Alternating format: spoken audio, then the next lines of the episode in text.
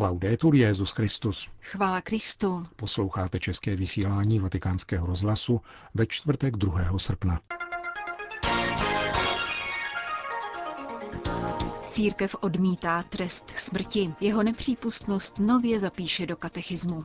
Přátelské setkání papeže Františka se skupinkou jezuitských studentů z celé Evropy vám přiblížíme v druhé části našeho dnešního pořadu, kterým provázejí Jena Gruberová a Milan Glázer.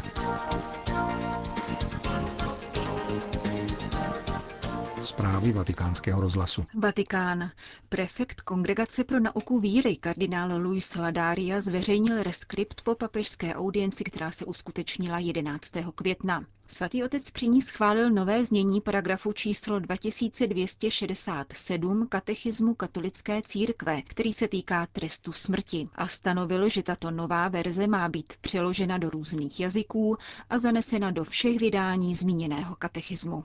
Na rozdíl od předchozího znění dotyčného paragrafu, podle něhož tradiční učení církve nevylučuje použití trestu smrti, nová verze ještě více tříbí morální stanovisko katolické církve a hovoří o nepřijatelnosti nejvyššího trestu. Dále zmiňuje rozhodné úsilí katolické církve o zrušení trestu smrti v celém světě. Po dlouhý čas, čteme v nově formulovaném paragrafu 2267, byl trest smrti vykonaný po řádném procesu k tomu oprávněnou úřední mocí považován za přiměřenou reakci na některé závažné zločiny a za přijatelný, byť krajní nástroj k ochraně obecného blaha. Dnes se stále výrazněji prosazuje vědomí, podle něhož člověk nestrácí důstojnost ani po spáchání nejtěžších zločinů. Navíc se rozšířilo nové chápání smyslu, jaký mají tresty uvalené státem. A konečně byly vyvinuty účinnější detenční systémy, které zajišťují patřičnou obranu občanů a zároveň pachateli definitivně neodnímají možnost nápravy. Církev proto ve světle Evangelia učí, že trest smrti je nepřípustný, protože útočí na nedotknutelnost a důstojnost člověka. A rozhodně se zasazuje o jeho zrušení v celém světě.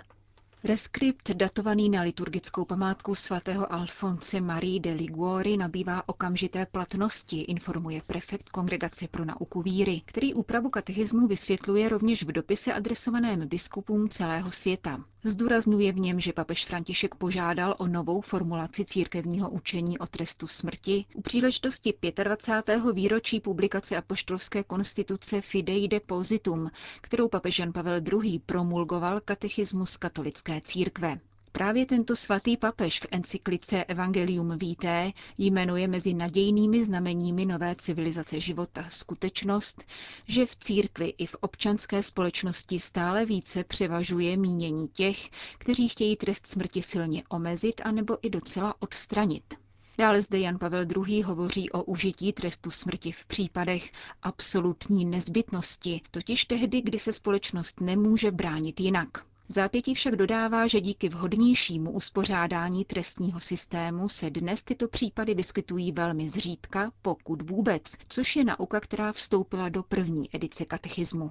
Ve Vojtilových stopách pokračuje Benedikt XVI., který v apoštolské exhortaci Afriké Munus upozorňuje odpovědné společenské představitele na nutnost učinit vše možné proto, aby byl odstraněn nejvyšší trest. Při jedné z generálních audiencí před sedmi roky pak emeritní papež podpořil iniciativy vedoucí ke zrušení trestu smrti, kterému předložili členové komunity Sant'Egidio. Papež František v promluvě k Mezinárodní komisi proti trestu smrti označil nejvyšší trest za lidské a právní selhání a při audienci věnované Papežské radě pro novou evangelizaci vybídl k přehodnocení katechismové formulace. Prefekt Kongregace pro nauku víry proto v listě biskupům ujišťuje, že úprava 2267. článku katechismu se vyznačuje kontinuitou s předchozím magisteriem a nestojí s ním v rozporu. Zachování předcházejících dvou paragrafů 2265 a 2266 katechismu nezbavuje veřejnou moc povinnosti chránit občany a obecné dobro společnosti, jak církev vždycky učila. Z nově formulovaného znění vyplývá, že vědomí církve o nepřijatelnosti trestu smrti se vyvinulo ve světle Evangelia. Evangelium nám totiž napomáhá, abychom lépe pochopili řád stvoření, který na sebe vzal Boží syn, očistil jej a dovedl k dokonalosti, vysvětluje kardinál Ladária. Evangelium, dodává, nás přivádí k milosrdenství a trpělivosti pána, který každému dává jeho čas k obrácení. Nová formulace článku 2267 zároveň katolickou církev podněcuje k rozhodnému úsilí o odstranění absolutního trestu v těch zemích, kde je dosud platný, a to rovněž prostřednictvím úctivého dialogu s úředními představiteli, který by podpořil vznik nové mentality, uznávající důstojnost každého lidského života, uzavírá prefekt Vatikánské kongregace. Vatikán. Papež František se před středeční generální audiencí setkal v malém salonku Auli Pavla VI. s 23 členou skupinou jezuitských studentů z Evropy, pobývajících v těchto dnech v Římě. Půlhodinová komorní audience s prvním jezuitou na Petrově stolci proběhla ve velmi přátelském, neli poněkud rozverném duchu. Svatý otec mluvil italsky a jeho slova byla průběžně tlumočena do angličtiny. Když jsem byl v tovaristvu studentem a měli jsme se setkat s otcem generálem a spolu s ním jít k papeži, byl předepsaným oděvem talár a plášť. Vidím, že dnes už tato móda neexistuje. Díky Bohu.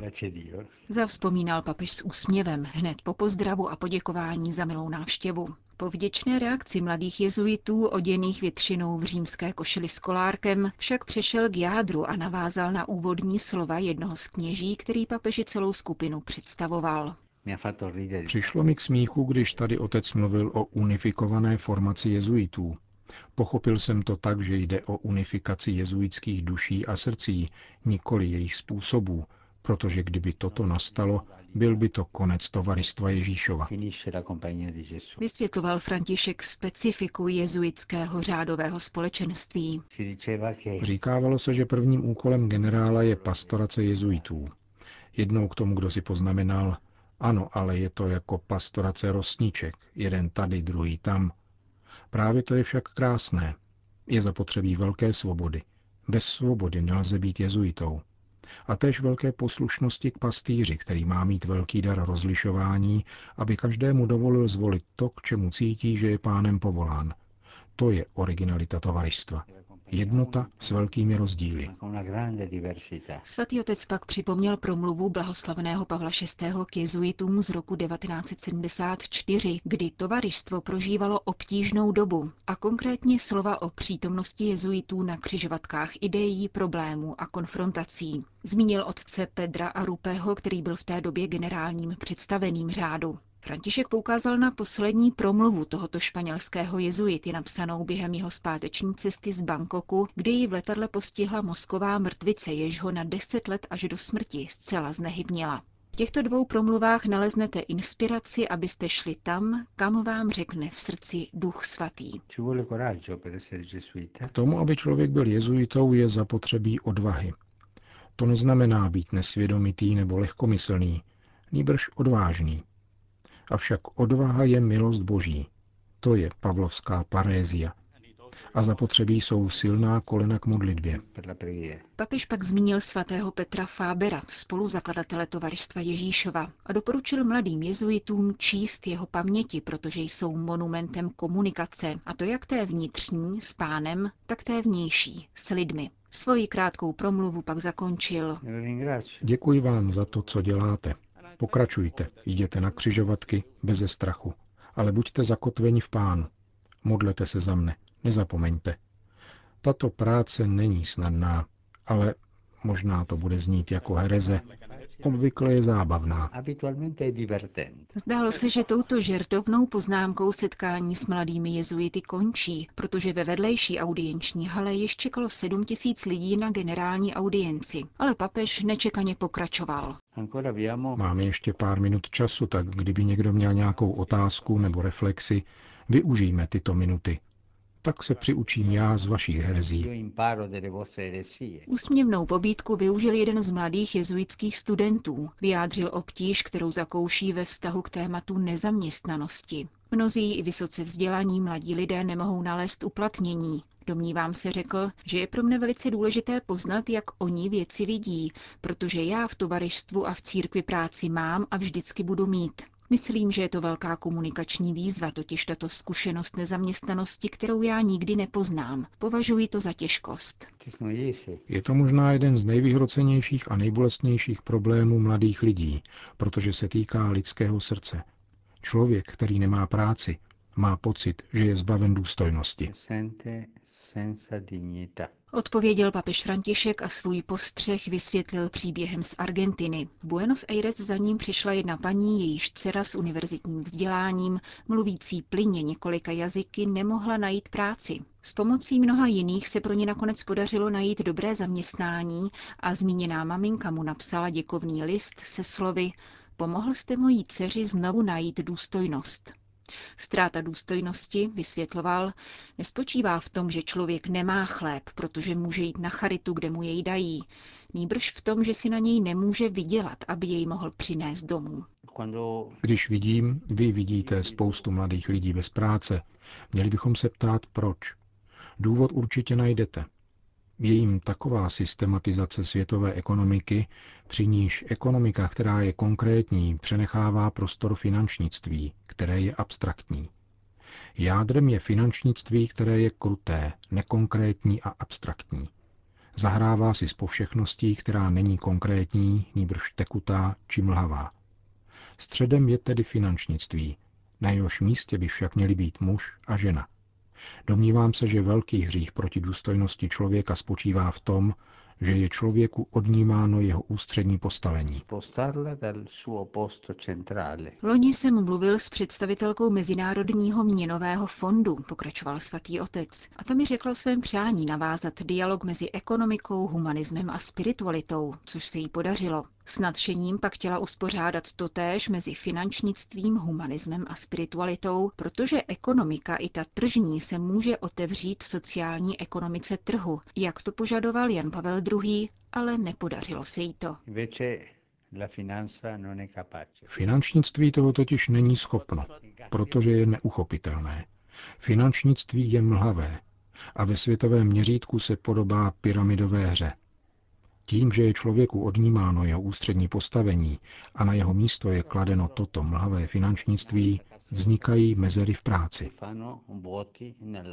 Toto je všeobecné vysvětlení problému nezaměstnanosti, pokračoval papež. Jak tedy mohu porozumět, sdílet a provázet mladého nezaměstnaného? Zopakoval papež otázku mladého jezuity a odpověděl. Bratři, je zapotřebí tvořivosti, odvážná tvořivost pro každý případ. Tvoje otázka však není povrchní. Roste počet sebevražd mladých lidí a některé státy nezveřejňují přesná čísla, protože jsou skandální. A hlavním důvodem těchto sebevražd je téměř ve všech případech nezaměstnanost. Nemají pocit užitečnosti a berou si život. Jiní mladí se na místo sebevraždy utíkají k zástupnému odcizování v závislostech. A další si řeknou, Nechám se naverbovat do ISIS a budu mít tisíc dolarů měsíčně v kapse. Sebevraždy, závislosti a terorismus. To jsou tři obce, které má dnešní nezaměstnaná mládež. Důležité je proto chápat jejich problém a dát jim vědět, že ho chápu také. To je komunikace. A potom se snažit hledat řešení. Je třeba hledat způsoby, prorocké slovo, vynalézavost, dělat spoustu věcí, ušpinit si ruce – Moje odpověď je trochu dlouhá, ale obsahuje všechny prvky, kterých je třeba k navázání komunikace s mladým nezaměstnaným. Dobře jsi udělal, že jsi se na to zeptal, protože jde o problém důstojnosti.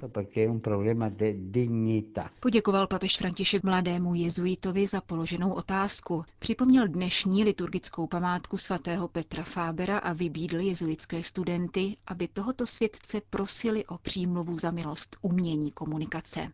Setkání zakončila společná modlitba Zdráva s Maria a požehnání.